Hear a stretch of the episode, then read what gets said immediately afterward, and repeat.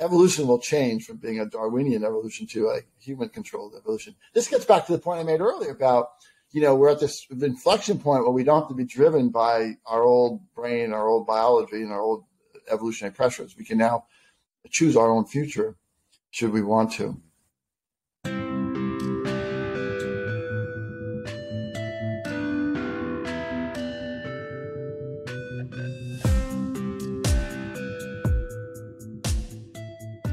Hi everyone. Before we start, I want to take a minute to talk about my next book. You may have heard about the story of GameStop in January or February and thought it was all over. You're sadly mistaken. Unfolding online has been a clash between the corrupt practices of Wall Street and the hive mind of the internet. It's a hot, raging information war pitting retail investors against financial giants swimming in corruption and fraud. The trailer is at the end of this podcast, but if you want to help crowdfund the book or just find out more, you can sign up to my mailing list to get access to a preview of chapter one or go to wenmoon.com to read more about the book. The first 200 people to pre order the book will get a free pack of To the Moon crayons with their book. I just want to make a quick mention of our sponsors. Namecheap are one of the cheapest places on the internet to get a domain name for your next website. I've used Namecheap for all the sites I've ever purchased and have found it really easy to use. Spreaker are a rapidly growing platform for podcast recording, publishing, and monetization, with pricing plans as low as $7 per month. A cheap way to host your podcast and start earning from your back catalog of shows. Finally, ExpressVPN is the internet's most trusted VPN. Protect your privacy and watch and view content that is location locked you could even try watching Netflix from a different country. And right now, they're offering 35% off 12 months of ExpressVPN. Please use the links in the description below if you want to support the show. Anyway, here's the podcast. So, hello and welcome to another episode of Chatter. Today, I am here with Jeff Hawkins, the American founder of Palm Computing and Handspring. He then turned his work to neuroscience full time, founded the Redwood Center for Theoretical Neuroscience, and is the author of the brand new book, A Thousand Brains, A New Theory of Intelligence. Uh, Jeff, welcome to the show. Thanks, Josh. It's great to be here. Yeah, it's fantastic to uh, to be able to chat to you. So, um, the I guess the, the first question for, for me is is where where this book began its its conception. Like where did it start for you? Well, I mean, all right, I'm going to give you two answers to that question. Uh, one, it started over 40 years ago because I fell in love with the idea that we can understand how our brain works, and I felt it was something we could do in our lifetime. So I've been working on that for for, for a long time. And this book is a culmination of um, of what we've learned. Uh, the second answer is five years ago, we had uh, a real breakthrough in our research. it was like the light went on, and all of a sudden we could see all these things we didn't understand. Uh, we now understood. And so uh, I felt compelled. Um, uh, not only do we have to publish that in scientific papers, which we've done, um, but to publish it in a way that anyone could understand it, because I think it's really an important thing to know.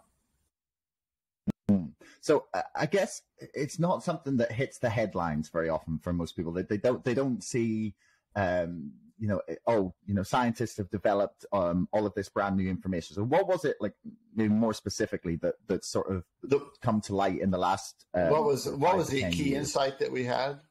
Uh, yeah, mm-hmm. um, I in the book I write about several of these aha moments I had, and the last one I wrote about is this one. Um, it sounds so simple. It's it's but that's like the beauty of it, right? Um, uh, the insight was uh, here's something we know. We've known for a long time that the brain is constantly making predictions. It's predicting, and you're not aware of most of these predictions. Uh, you're you're not aware that your brain is actually predicting what it's going to see at every moment. It's trying to predict what it's going to hear at every moment. Uh, it's trying to predict what it's going to feel at every moment. It can't always do that, but it's constantly trying, and you're not generally aware of this. Okay. Um, and I was holding a cup. This actually this cup right here, second Numenta coffee cup. And I was touching it one day, and I was thinking how my brain is predicting what it's going to feel when my finger um, touches the cup. And and to do that, the brain has to know something, which I didn't realize, and hardly anyone actually knew, is that it has to know where the tip of my finger is relative to this cup. It has to and this cup could be moving around, right? It could be anywhere. It could be sideways, upside down.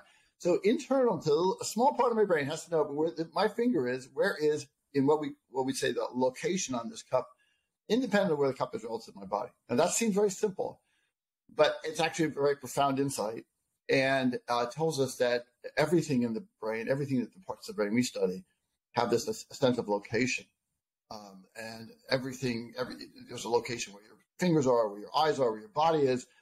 Um, but this explains, it goes much deeper than that. It explains uh, what thought is, how we store knowledge in our brain, and so on.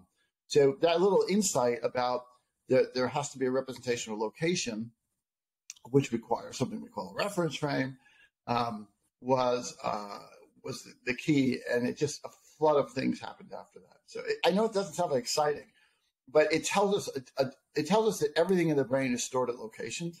it's in your head, and that the brain builds this model of the world that all built on these what we call reference frames.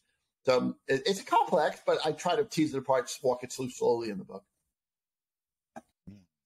No, I mean that's that's definitely a, a, an insight that maybe people don't even realize like how big a leap it is because for for years, anytime I've been reading or, or listening to anything about uh, people trying to understand the brain, it's been a case of they weren't even sure where a lot of things were happening, where a lot of the information was stored, and um, where where the, the computation was taking yeah, place yeah. because uh yeah because you yeah you can you can watch an MRI and watch things fire but yeah. that doesn't give you like an like a specific yeah there's, uh, there's a there was a discovery that happened many years ago which I wrote about in the book which even a lot of neuroscientists just sort of ignore but many understand it and and that is the, the part of the brain that's most associated with intelligence is the neocortex it's like three quarters of our brain it's a big wrinkly thing everyone sees right and it's made of 150,000 little columns. You can think about about the size of a grain of rice.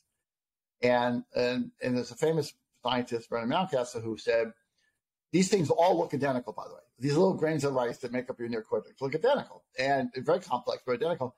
And and so, but they do different things. There's vision, there's hearing, there's language, there's touch, there's high level thought, there's mathematics. All everything we do is based on these little this neocortex. And he said, this Vernon Mountcastle said, you know, I think they're all doing the exact same thing. Um, and if you hook at this part of the neocortex up to an eye, you get vision. If you hook it up to the ears, you get hearing. If you hook it up to the output of other ones, you get language. He says they're all doing the same thing. And there's a lot of evidence to support this, but it's it's fantastical. It's like how could everything we do be based on a, sing, sim, simple little thing that's about the size of a grain of rice, 150,000 of them, and um, but no one knew what it was. And so what we kind of discovered, not kind of, we actually did, we discovered what that thing is doing. What is a sort of universal algorithm that could explain vision, hearing, touch, language, high level thought, and so on? Um, and it has to do with these, um, has to, as I mentioned earlier, it, the, the key to understanding what these, what we call cortical columns do, these little grains of rice, is um, they have an internal reference frame. It's like a XYZ coordinates. It's not that's not what it is, but it's kind of like that. And and they store everything at, at locations in these reference frames. And so we build a model of the world in our head, and it uses these reference frames with locations. Um, it's just it's very similar to the way we build models inside a computer, like a CAD model, that uh, computer aided design model. If you have a model of a house in a computer, how do they do that? It's kind of like that in some ways.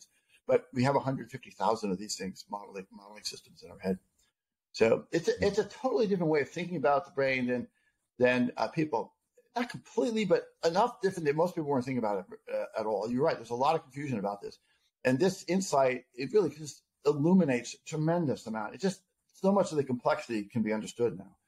Um, so for me, it was a tremendous, um, exciting uh, uh, discovery, and um, I think it has it's going to have very large implications uh, for both AI and for education and the future of our, our species, actually.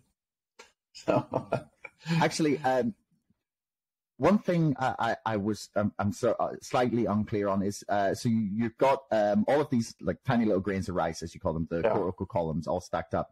Are they specifically assigned to different yeah. things, and uh, uh, even though they're the same sort of, they're they're built identically, yeah. or or are they kind of like universally do they have like universal no. utility so like is is one that's like working on your smell perhaps yeah. then able to be like repurposed by your brain yeah, yeah. or are they all like individual well it's i'll, I'll tell you so when you're so imagine they're all lined up in this they're like imagine they're vertically stacked next to each other so there's a big sheet that's what your neocortex is It's like about the size of a large, um, I guess you you'd say serviette. Is that right? Napkin. I'm not sure. Um, uh. And um, uh, and it's about it's about two and a half millimeters thick, and it just that's what it is. Now in the in your brain, in my brain, the output of the eye projects to one section, and the output of the ear is projected to another section. The output of the skin projects to another section, and other uh, parts of the neocortex get inputs from uh, other parts of the neocortex. So they are assigned this wiring diagram at birth. Um, and and so you know at birth there's an area dedicated to vision. But what we know um, first of all, they all look the same. So that was the puzzling part. Like, how can vision be the same as language? They don't seem like they're the same thing, but the underlying circuitry is the same. And then we also know that if you have damage to your brain, or if you're blind, or there's other sort of trauma that might occur, that the brain can reposition it, they re, re, repurpose it. And so, uh, people who are born congenitally blind, the part of the neocortex that normally does vision does something else. It, it, the brain figures out, well, I'm not getting any input from the eyes. Let's try something else. And so it rewires itself. So it's a bit of both. It's like we're, we're, these things are, you know, we have an architecture. We're not just a big soup of these things up in your head. It's, there's an architecture we're born with, um, and things are connected in a certain way. But it's also pretty flexible. And if you if, if the brain needs to, it can re re uh, wire it up to an extent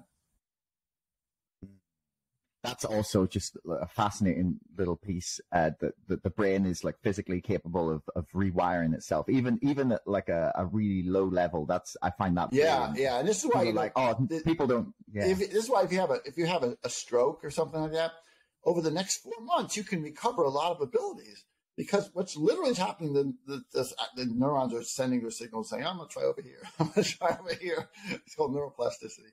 Um, can only do it up to a point. You know, you, you can't recover everything, but um, but it's, it's quite flexible. In fact, throughout our lives, every, every day when we learn and learn new skills or, or do things, uh, our brain is kind of re- constantly rewiring, uh, trying trying to figure out the best uh, configuration. It's pretty amazing.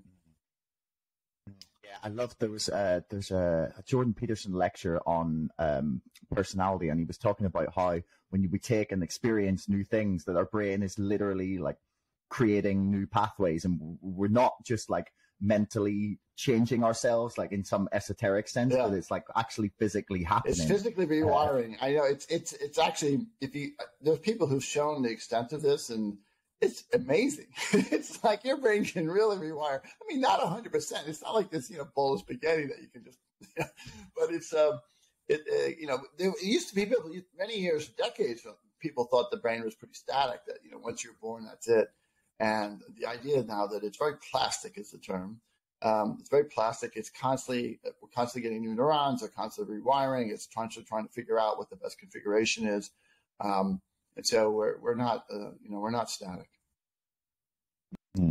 So uh, th- this kind of brings me brings us nicely on to like one of the biggest questions I kind of had for you. Okay. And it's something that I have been thinking about sort of on and off for a while. I remember getting really fascinated by the idea um, when Sam Harris was talking about the, the capabilities of artificial intelligence.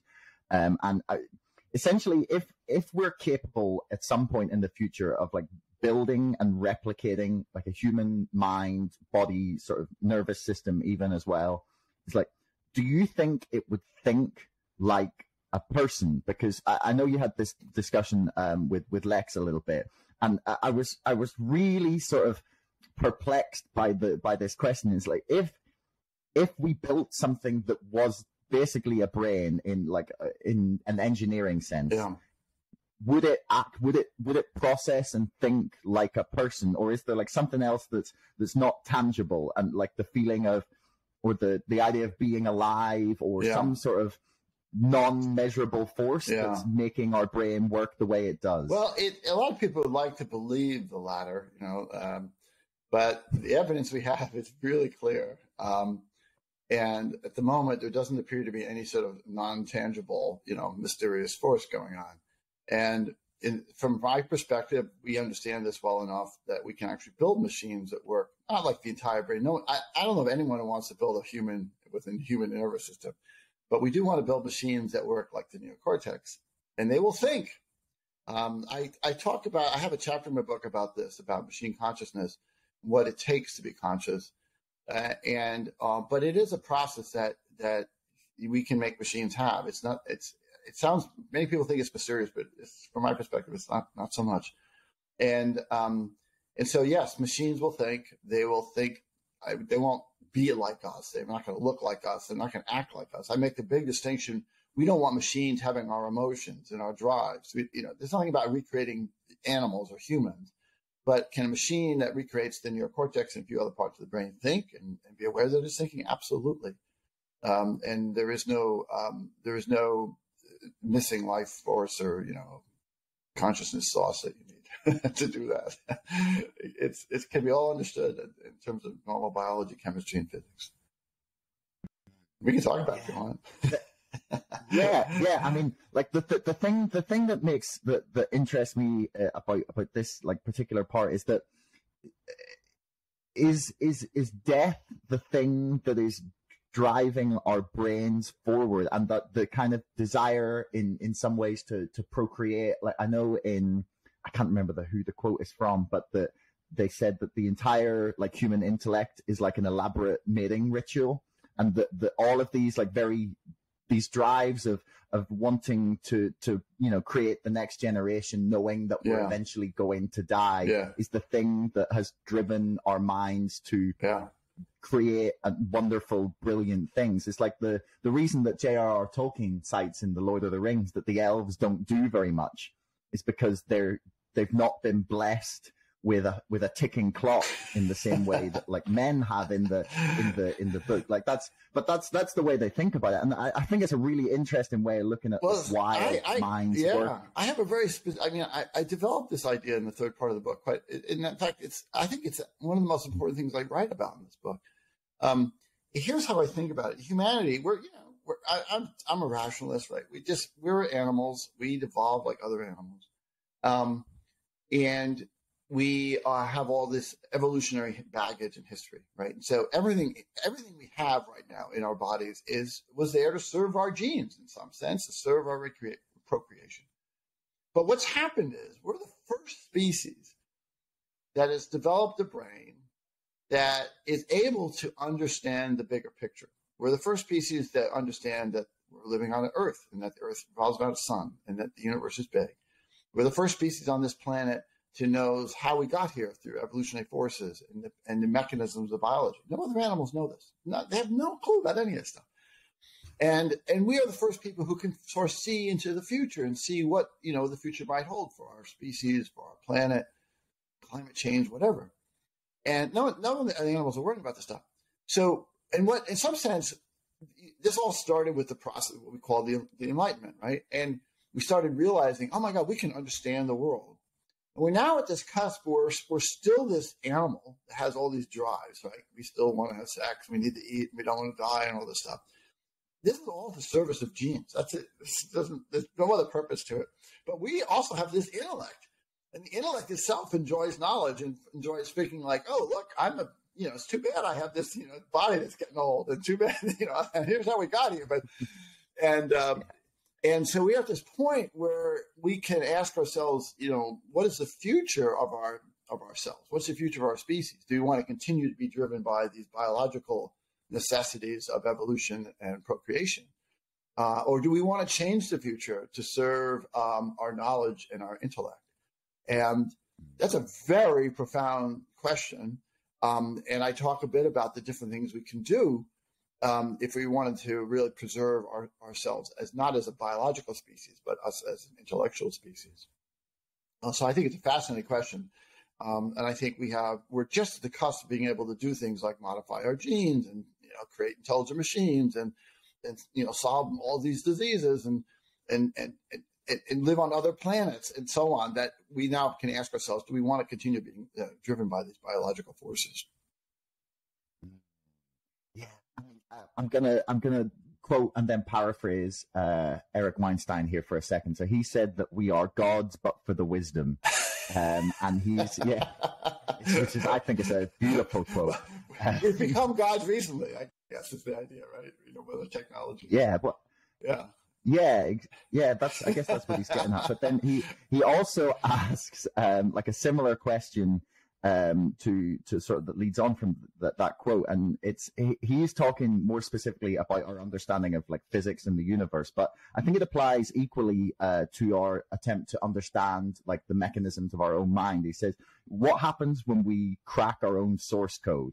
Like when we understand how our brains are working, is that a leap that then we can? Is that like a dangerous place to go to?"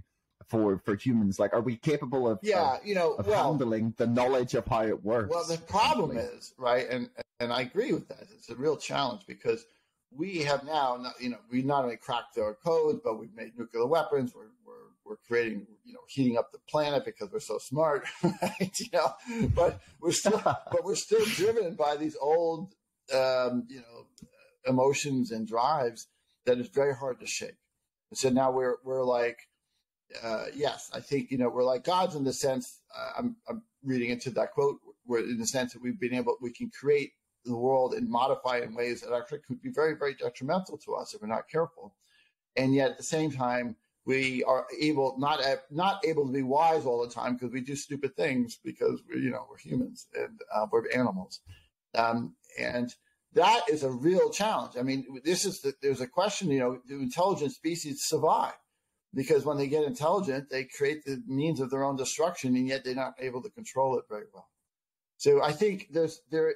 I don't I don't want to be a pessimist. I'm not saying that we can't do this, we can't survive, and so on. But it is a real risk, right? You know, it's a real risk. We, yeah. we, you know, we've got nuclear weapons now. We've got climate change. You know, we can create uh, uh, diseases that could wipe out humanity. Um, so who knows? Um, but we do have an opportunity to, as you know, I think one of the benefits of creating intelligent machines, which we're going to do, um, we're in the process of doing it, is is we can now embody our intelligence in a system that doesn't have those same failings. And some people get worried about it. They say, "Oh, these machines will be just like us." And I said, "No, they won't. They're not going to be like us at all. They're not. Gonna, it'll be just the opposite. We'll have the wisdom um, uh, without the, the, the old stuff, if you will." you know? Yeah. uh, uh, but it's a it's a very fascinating part of time to be living. Um, because we're we're at this crux where we're transitioning from being just another animal species to one that can actually um, really you know, change the world in very dramatic ways. Is there a case that you give any credence to to not do this? Essentially, to like put the brakes on things. Like, is there any any argument that you've heard that that well, I, I think in any way? It, there are there are many things to worry about, and so we have to be careful. Um, I'm I'm not a believer, and I make I make a very I hope cogent arguments in the book. I don't worry about us creating intelligent machines that are going to take over and subjugate us or murder us or something. I just it, this is nonsense, and I know a lot of smart people think this is going to happen, but they don't know much about brains. And when you know a lot about brains, you realize and how you can build intelligent machines. You just know that this is not going to happen. It's not something that we're going to be surprised about. Like, oh my God, I created this machine, and all of a sudden it, it's it's alive and it wants to take over. It's not going to happen. And I, I walk through the arguments for that in the book. But it is going to be another very powerful technology and intelligent machines. And I and I worry about humans abusing it um, you worry about, you know, we're already seeing today's AI, which is very limited, how it can be used to manipulate people's minds, how it could be used for discrimination, um, how it could be used for murdering people. I mean, any powerful technology is dangerous, and we have to. We we have so far as a species decided not to, you know, stop and regress. We we've decided we're going to keep going forward and try to deal with these issues. And so I think as we go forward with intelligent machines, we have to be very careful about. Uh, you know, can we can we get international agreements about how they're used in the same way as we did with chemical weapons? Um, can we have agreements about safety protocols and so on? Um, uh, but it's it's it'd be like saying, do we want to go back before you know we had the computers or the internet? Well, I don't think anyone really wants to do that. Those are powerful technologies, right? We're going to want these things. We're going to love having intelligent machines. Uh, it's going to make life really, really cool and interesting. Uh, but we'll have to deal with the with the risks associated with them. So I don't I don't think we should stop. I, you know, it's not like do we want to stop learning? I don't want to stop learning. I don't want to do that. No. no. No, I mean, I like to. There's there's like a part of me that likes to fantasize about what it would have been like to grow up in the '60s, you know, before all the technology ruined everything. But then you know, I couldn't, I couldn't do a lot of the things that I get to do now. I couldn't speak to people on the other side of the world, uh, like fantastic experts like yourself. Uh, my information wouldn't be like at my fingertips. I'd have to go to the library and go and figure some stuff out. Yeah. I did grow up barely in the 60s. And, uh, it's hard to go back and think, how did I do this stuff? like, you, know, you, get in the car, you want to go someplace like, oh yeah, we had the paper maps. And we used to have arguments about it all the time about reading the paper map. No one would agree about it. You know, oh, you forgot this. It's like pretty funny. Uh, yeah, we get very, very dependent. we yeah, are. Well, one of my, yeah, yeah. It's, it's maybe a little scary. Yeah.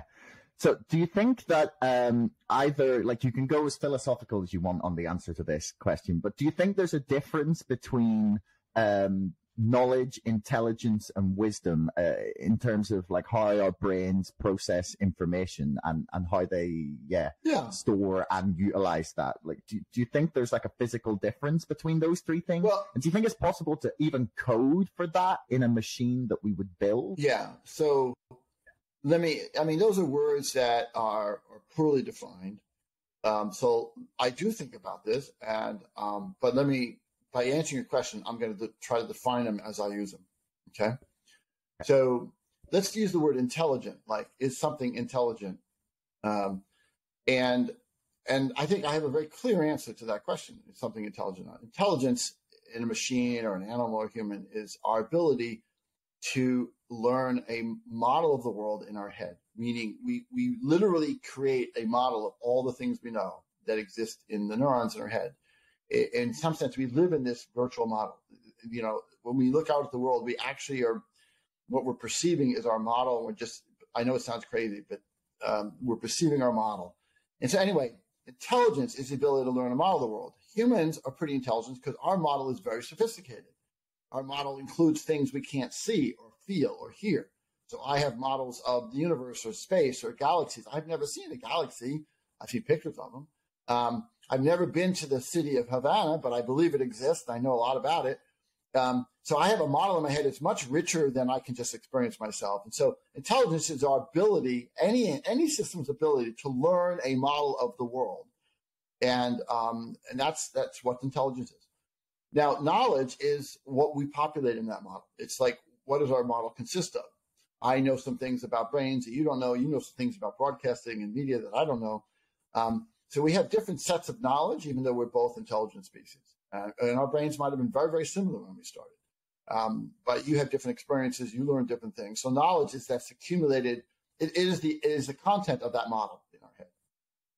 And um, I don't usually use the word wisdom um, but if I were, I would say it's um, it's the ability to apply accumulated knowledge. So assuming you have a good model of the world, not a bad model because you can have a bad model, you can have an incorrect model of the world. Um, you know, I, I, believe the Earth is round. I don't believe it's flat, right? So I might be wiser than someone who believes the world is flat, but the Earth is round. It's not flat. So, um, uh, but wisdom is is sort of being ability to apply uh, your model of the world to uh, to actions in your your everyday life.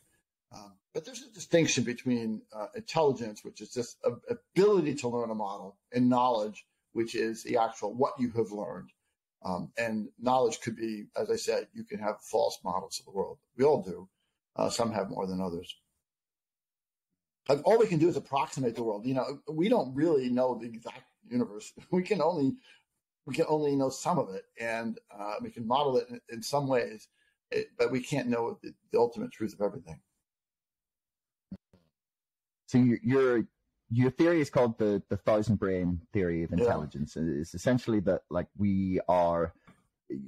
I've heard you like talk about it sort of in in terms of like we're made up of of like a thousand different brains all calculating something and that sort of like summation comes together to make what is our our like brain and understand or like our our yeah, yeah. our brain essentially and i'm curious as to whether you think that this is uh like the the this model of the human brain can be like a microcosm for like the accumulated knowledge of like a, of humanity as a whole mm. like whether whether we can be considered almost like a hive mind, yeah. uh, as uh, and that each in in the way that all of the, the little cortical columns um, yeah. sort of come together to make up our intelligence, can all of the people in society or as in humanity come together to make it make our collective knowledge yeah. or wisdom. I, I think that's a, a great a that's mind. a great observation, and and it there is I I imagine there's some parallels here.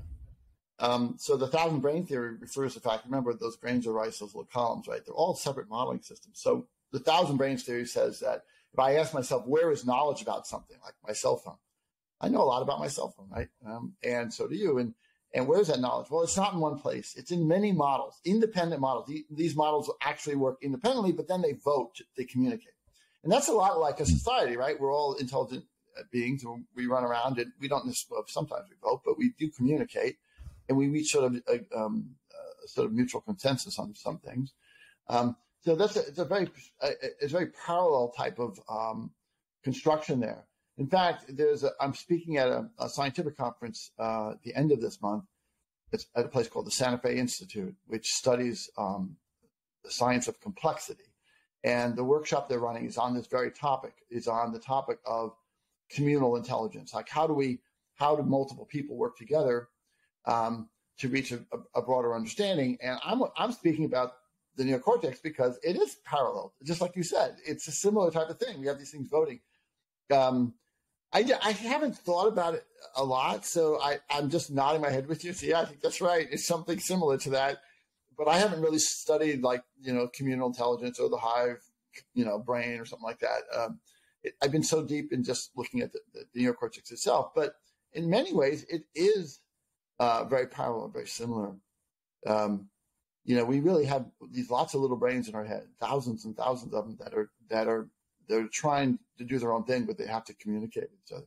You know, there's a you probably heard that there's these split brain patients where they they can cut the connections between the left and right side of the brain. When you do that, the different columns on both sides can't talk to each other anymore, and now you have two brains. Uh, and those people who have a, you know they have the corpus callosum cut, uh, they literally have t- two separate thought streams going on. one only one can speak, but but so it's it's like that would be like you know you have a city and now all of a sudden you don't let the north side of the city and the south side of the city talk to each other. They're going to continue on, uh, something like that. yeah, they definitely. I definitely think that's that's a possibility. Do you think that the the internet as as such is is like helping to um, and I know you said you haven't thought about this too deeply, but do you think the internet is is providing a way for us to to increase the extent to which humans can act uh, like a brain in in this kind of the yeah. that I've laid out. Well, I assume like has that increased uh, like totally. the neuroplasticity of, of, of, the society? Yeah, of course it has. Uh, I mean, I mean, language itself was this amazing invention, right? If, if before language and any kind of language, you know, you think there's lots of animals that don't have language. All you could know was what you personally observed. That's it. You couldn't know anything else. If I wondered what's on the other side of a mountain, I couldn't know unless I went there. Even if my, my neighbor animal went there, they had no way of telling me what they did. So language, for the first time, let us understand things that um, we didn't personally experience. And of course, now the internet allows us to get this information, you know, like a fire hose, right? You just, you can find out anything. You can just say, I want to know more about this. And bingo, you'll find out more about it. Uh, where in the past you had to search out some expert and talk to them and, or read a book or you know find someone. Um, so it's really accelerated this sort of sharing of information. I don't know how we act as a whole. It's, I mean, I, I understand how it does in the brain, but I don't, I don't, our society, you know, does society have its own desires and goals or something like that? I don't know. Uh, but I can definitely say that uh, we, as individuals, we have we mutually reinforce uh, our our knowledge because I share with you things I know and you share with me things you know. You're not going to broadcast this to many thousands of listeners, and they'll learn something. Um, so uh, the internet is definitely accelerating this. Accum- I, I, like to say the, the, the, internet and communications is accelerating the accretion of knowledge, um, and it's whether it's a hive mind, I don't know but it's accelerating the, the, you know our, our collection of knowledge dramatically um, and i think it's exciting personally yeah it's definitely very exciting uh, do you think that our brains are still evolving in a way because so at, at the minute we've got um, like the, the hippocampus, and then you've got everything sort of built on top, yeah. right up to the neocortex. And uh, one thing that a lot of people talk about um, when they're considering like ancient philosophers and whatnot, and and trying to understand like early humans and how our brain is the same as it was, however many tens or hundreds of thousands of years ago. And the the general conclusion that I've seen is that people that that is that our brains haven't changed a lot in two hundred thousand years, um, or one hundred and fifty thousand years, roughly. Mm. Do you think that our minds are still changing and evolving? And do you think that would be affected by our understanding of it? And yeah. is it possible for us to influence how our minds develop further as yeah. we sort of grow as a species? First of all, I, I would challenge that idea a bit that, you know, we haven't evolved much in 200,000 years. I don't think we know. Okay. I just don't know. Um, okay. If you think about evolution the way Darwin described it, it's a very slow process. But there's a lot of really smart people who study evolution and biology who think that it's it's um, it, there there it can happen much quicker. It, it's not just like um, I'm reading a book by Stuart Kauffman called The Origin of Order, and he talks about this. Like the bottom line of all this is that sometimes evolution can happen very rapidly and things can change very quickly, and um, so it's not clear to me just because our brains may be the same size they were 200,000 years ago that they haven't evolved. So we just don't know. I think we just have to say we don't know. But if even if we assume that um, evolution is continuing, sure, but it's now under different pressures, right? You know, in the past we'd all be starving, and um, you know, literally that would be the normal situation, and uh, trying to live and, and not die young and have kids. Um, and so it was a very brutal world. And now, you know, we we don't have those same pressures now. That's different. And so um, I don't know what the evolutionary pressures are now, but clearly um, it's still going on. It, it's probably going slow. We're not seeing anything big happening right now. But I think it's far more likely that we will be able to modify ourselves, basically modify our genes directly, very rapidly in the near future. I mean, we know how to do this from a technology point of view. Um, whether we want to allow people to do it is a separate question. Uh, I think we will ultimately, and uh, we don't really know how to modify genes, but it's going to be seems to me within the next you know in decades or hundreds of years, we will people will be readily modifying our genes, and and if you want to call that evolution, go it. It's not Darwinian evolution, um, but it's it's a continued modification of our gene pool. Uh, and it's very easy to slip into this. It's like saying, well, would I want to prevent my kids from having some deadly disease that they're going to inherit? Well, of course I would. I wouldn't want them to have that. So let's make that modification. Well, you know, I, do I want to make sure they're not too small or too tall? Because that's bad for your health too. Okay, let's do that. You know? and before you know it, we're like, okay, let's dial in the brain, you know? um, so I, you know, some, some people think that's terrible. I think it's almost inevitable we're going to do these things. So evolution will change from being a Darwinian evolution to a human controlled evolution. This gets back to the point I made earlier about, you know, we're at this inflection point where we don't have to be driven by our old brain, our old biology, and our old evolutionary pressures. We can now choose our own future should we want to. I know some people I think that's still, yeah. Do you think that's still technically like a natural selection, survival of the fittest way? Because if we can all change things individually, then the most successful of those changes will be the ones that become uh, like endemic or or, yeah. or, become like the most widely used. Is that still like I don't you know evolution? I don't know. It's interesting because you know in the past success was reproduction. Um, mm-hmm. but you know, so think of it from a gene's perspective. You know, uh, a, gene doesn't really want to do anything, but a gene would, you know, it, a success to a gene would be that it gets recreated over and over again. That's this Darwinian evolution. However, imagine humans modify a gene, we create a new gene, and you can decide if you want to put that into your children's uh, DNA. Okay. So we're not that replication of that gene is not dependent on biological procreation. It's just dependent on some human deciding I want that gene versus some other gene. And so you could argue, I think what you're saying, Josh, is you could argue um, that that's a type of natural selection. It's, it's, a little bit like you know computer programs have a natural selection. Which ones do you, which apps do you download on your phone? Well, that's yeah, that's a Darwinian evolution, right? Like some do better than others, and some die out. Um, so so genes may still be evolving, but we'll be controlling the evolution. And Um, and which ones are successful? The ones we choose, not the which ones that just pre- prevent us from starving. it's crazy. Yeah, it really is. Um, so when when someone like so you've you've come up with the this brand new theory of intelligence. Um, uh, so what what pers- like how do we how do we put like your theory of intelligence to the test essentially? Well, what's the model for for uh, like accurately assessing? And I'm sure you've probably done. Sure. Well, um, we can do that. Well, the question we want to verify it from a from a biological point of view is one thing, and then um, it can also be put to the test because we can build machines that work like this, and um, mm-hmm. that's another type of test. Is it does it do what we think it's going to do, and is it going to be useful, and does it, you know? um, so, uh, from a biological point of view, there are many predictions that come out of this, um, quite a few, and uh, we have already uh, listed several of those in our papers. Um, I'm writing a paper right now, which I'm coming up with a whole bunch more.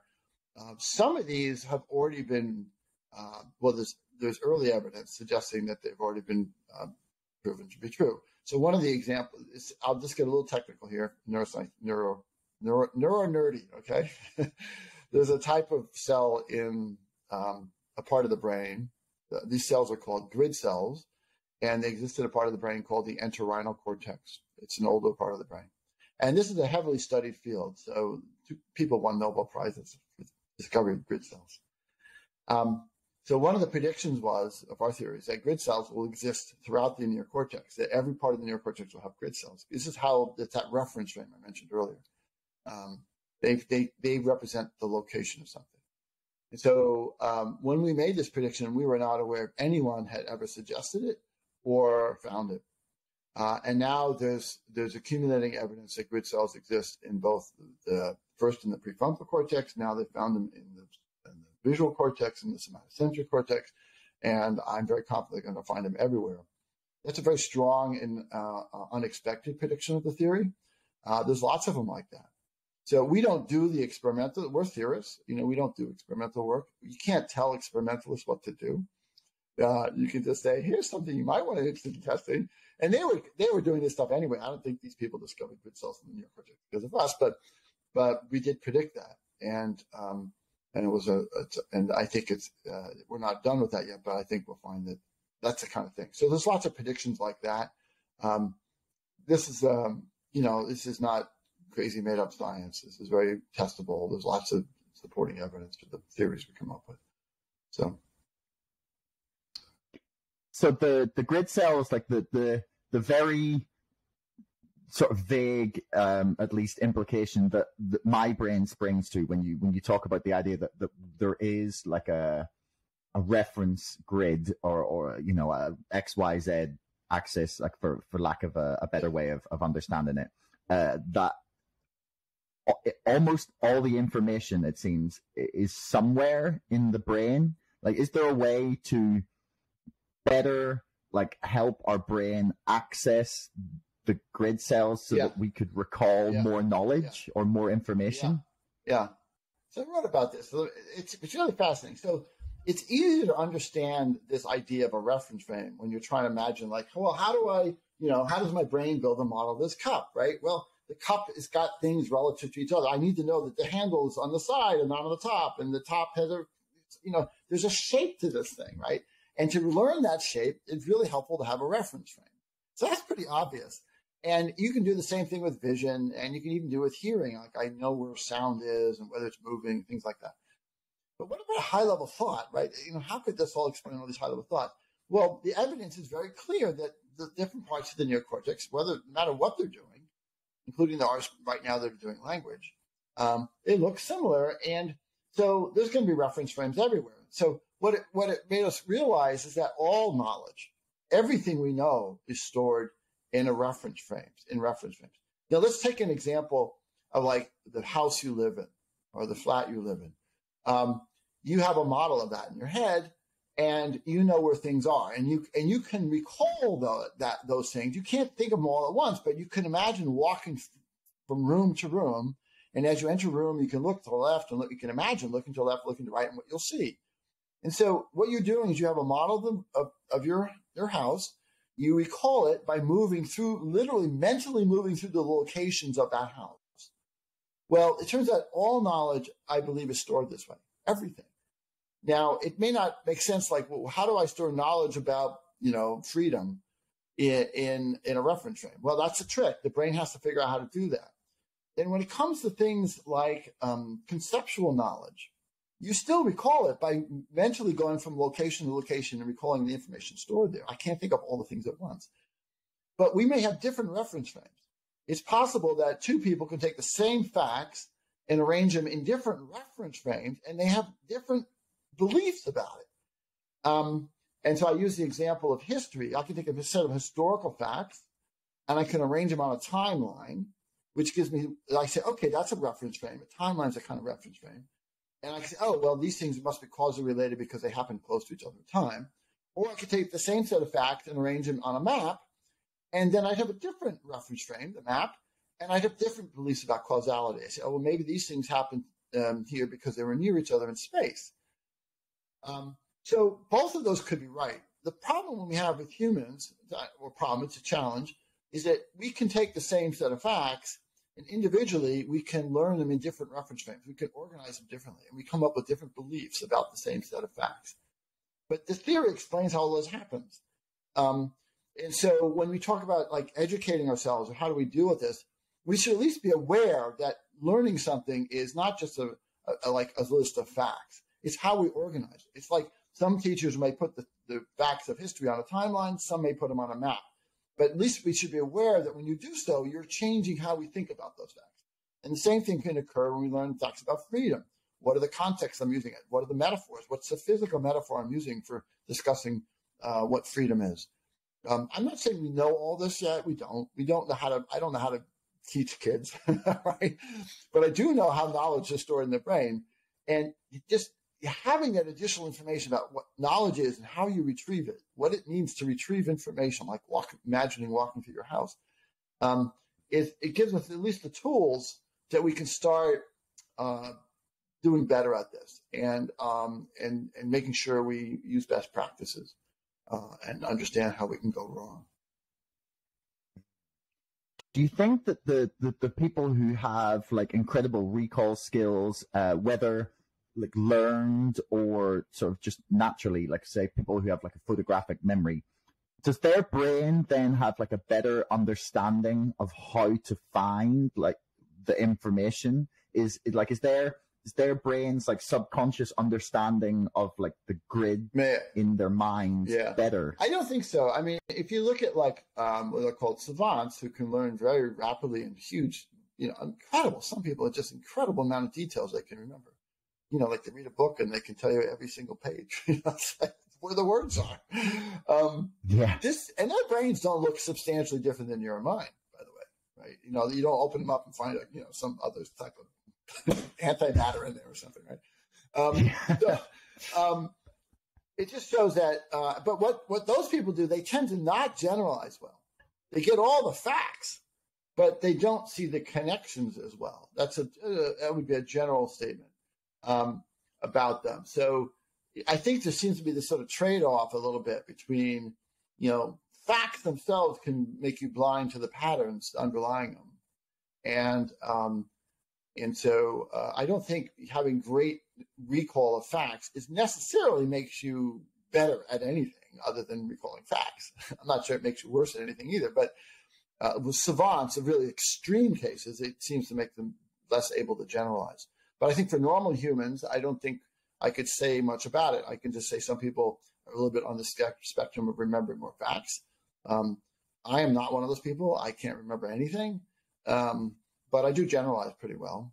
Uh, so, you know, that's that's helps me in my work. Uh, but um, but I think you know there's a spectrum across here, and I, I don't think I would want to. Um, in normal humans, want to really put much value in it. It's just you know some of us are better at remembering facts than others, and some maybe are better at generalizing than others. Do you think that that trade-off that you've talked about is is it's like a, a universal rule of how uh, uh, like an intelligent or like a mind mm. or a hmm. computer sort of like can can like well, function? Well, is that yeah. like is is it like a, a, a, problem of like space in our own brains, or is that like a general rule? That's an interesting question. First, you know, we're really speculating here, Josh. So this, anyone listening to this, they have to realize yes. that we don't know the answer to these questions, but you know, we can speculate. Mm. Um, I have something I do. I find it's very interesting. I often, um, if I'm working on a problem, I often get the solution in the middle of the night. And what I do is I, I wake up in the middle of the night and I won't stir, I won't turn on the light, I won't do anything. I'll just lie there and I'll think about it. And, and this kind of sort of lucid state, you know, it's like semi, not really sleeping, but not really 100% awake. And often I get the, the answer to a problem I've been stymied on will come to my into my head. And I've always felt like that's an evidence to your question that um, it's possible to, that we can, under certain states of consciousness or certain states of awareness, we can move that needle a bit, right? We can say, you know, no, it's not hardwired. There's no hard rule here. Um, you know, you know. So when I think about building intelligent machines, I think it'll be likely in the future that we can build an intelligent machine that both knows huge amounts of facts, like a savant, but also can be brilliant at generalizing and extracting out information and that humans were a little bit limited in, in what we, you know, I have to do tricks like waking up in the middle of the night, you know, but, but, um, but in machines, when we really understand these processes, uh, it seems that we can, will be a dial, you know, you can just turn it up and down. And it gives me the, it gives me the hope that sometime in the future, our, our intelligent machines will be very, very helpful for us in figuring out the mysteries of the world. Um, they will be able to think much better than we are and, and speculate better and be better theorists um, they'll know a lot more and they'll be able to cleverly think of solutions. Um, so I don't find that scary. I find that exciting, but some people find that scary.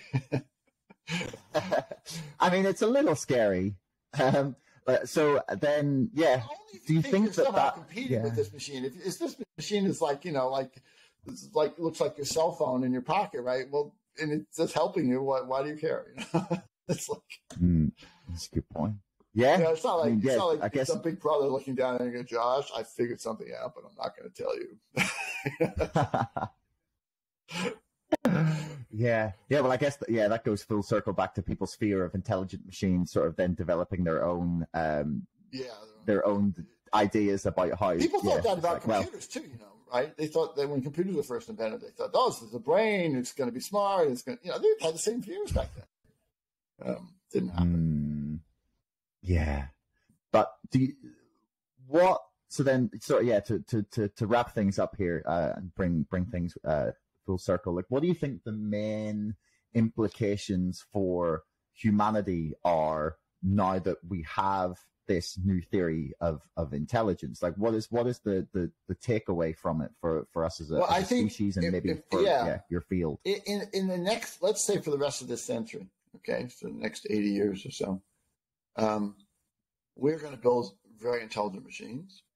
They are going to transform our world in the same way that computers did in the in the 19th, you know, last century, and mm-hmm. um, it it'll be very transformative, and um, in the same way as computers were transformative, but probably even more so.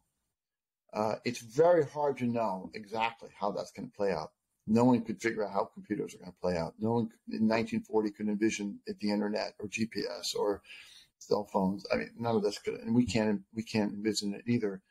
But I think what our discoveries and what we're working on now is they really put a path. They show us how to make intelligent machines. They show us what intelligence is and how to make intelligent machines, what they will do, how they will work. It's no longer like, oh, someone's going to figure this out. It's like, no, I think we know how to do this now. Um, a lot of things we have to work out, a lot of engineering problems, but there's a very clear roadmap. We've even talked about it. We published it. We, we, you know, we presented at conferences. Um, and so I think from a practical point of view, our discoveries uh, will lead to that. Another practical thing, which I don't know how long it will take, but I do think, and we've already touched on this, um, we should have underlying theories for education, pedagogy, for for psychology, for um, for uh, you know all kinds of human endeavors, which today we don't. Right? Today we just kind of guess and wing it and test, and and but you know we don't have any fundamental theories about what it means to be intelligent. What is what's the fundamental idea of a false belief? Um, uh, you know, I think at the end of the century, we will all, everybody who's living at the end of the century, if they've been to school, will understand how their brain works in the same way they understand how their DNA works, let's say, that level of detail. They'll understand how their brain works, they'll understand how they form beliefs, they'll understand what it takes to learn, what's happening in their head when they're learning, um, the physical uh, changes that are occurring. This will be sort of um, at least common knowledge for those who want to access it. Um, and so that'll also change our world quite a bit. Um, uh, and um, I think ultimately, that's all in the century. Uh, ultimately, uh, I think um, the creation of intelligent machines will allow us to really explore the universe um, in ways that we couldn't do it as a purely biological species. So I, I kind of view it as I kind of view it as a turning point in humanity. I, it's it's kind of hard to ask, think of it, a more important question for human, our species, the human species, the human, you know, Homo sapiens, um, than a point where before we understood how our brain works, and a point now we, we now understand how our brain works. And, and that is going to really sort of foster this transition from being a bio, purely biological species, biological evolution, to one where we control our future, um, control our evolution as we've talked about. We've covered a lot of deep topics today, Josh. Yeah, wow, that's yeah, that's, that's what I love about getting to like, do this. You know, deep, deep philosophy today.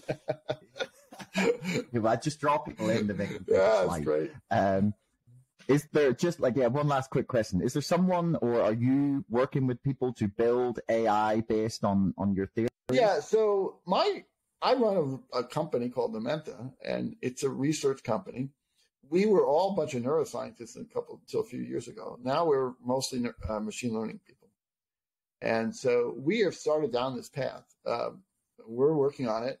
We're not the only people working on it, but we're working on it based on the knowledge we have, and we think our knowledge about intelligence is is, is pretty good compared to other people. Uh, we have a real theory of what's going on.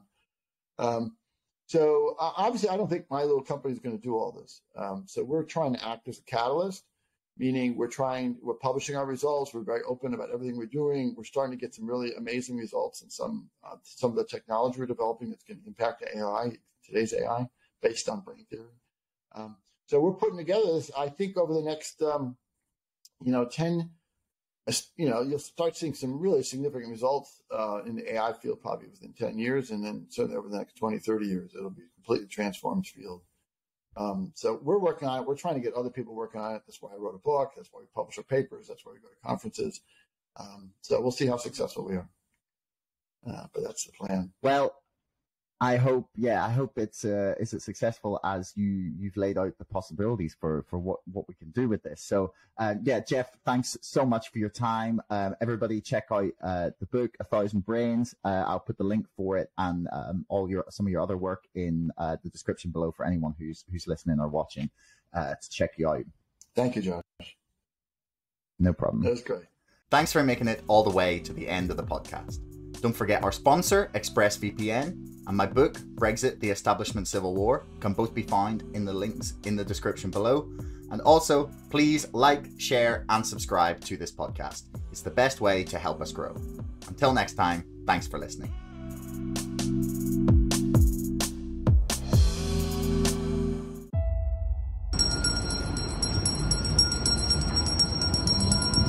The animal dragged a child around at the enclosure. The child had fallen into that enclosure. Officials are now defending their actions. ABC's Alex. A few things I am not. I am not a cat. I am not an institutional investor, nor am I a hedge fund. There's no panic selling.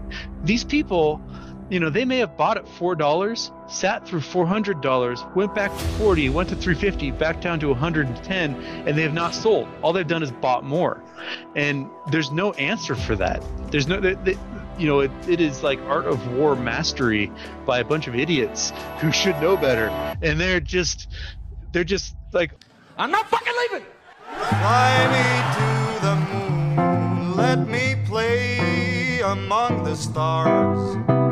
Let me see what spring is like on Jupiter and Mars. What's been happening on Reddit and in social media and in the marketplace has never been seen before. Uh, to short 70, 60, 80% of a company, let alone 140%, I think a lot of people universally believe something is wrong there. They're powerful. They want a stock higher. It's child's play why ever sell into the maw of Wall Street?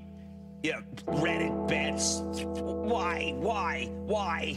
But everyone's wrong. It's like the big short again, or more like the big short squeeze this time, right? So here we got the fox guarding the hen house, and one of the hens is complaining the fox is out to kill us.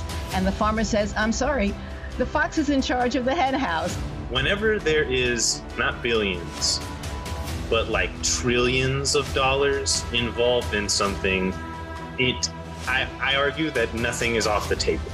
The way they have absolutely cheated, stolen, robbed everyday people so all our hedge fund billionaire friends can get out and not get killed is one of the most remarkable, illegal, shocking robberies in the history in plain sight. Super Stonk and the other communities that have emerged are a hive mind, the likes of which we have never seen before. It's madness and brilliance, insanity and genius all rolled into one.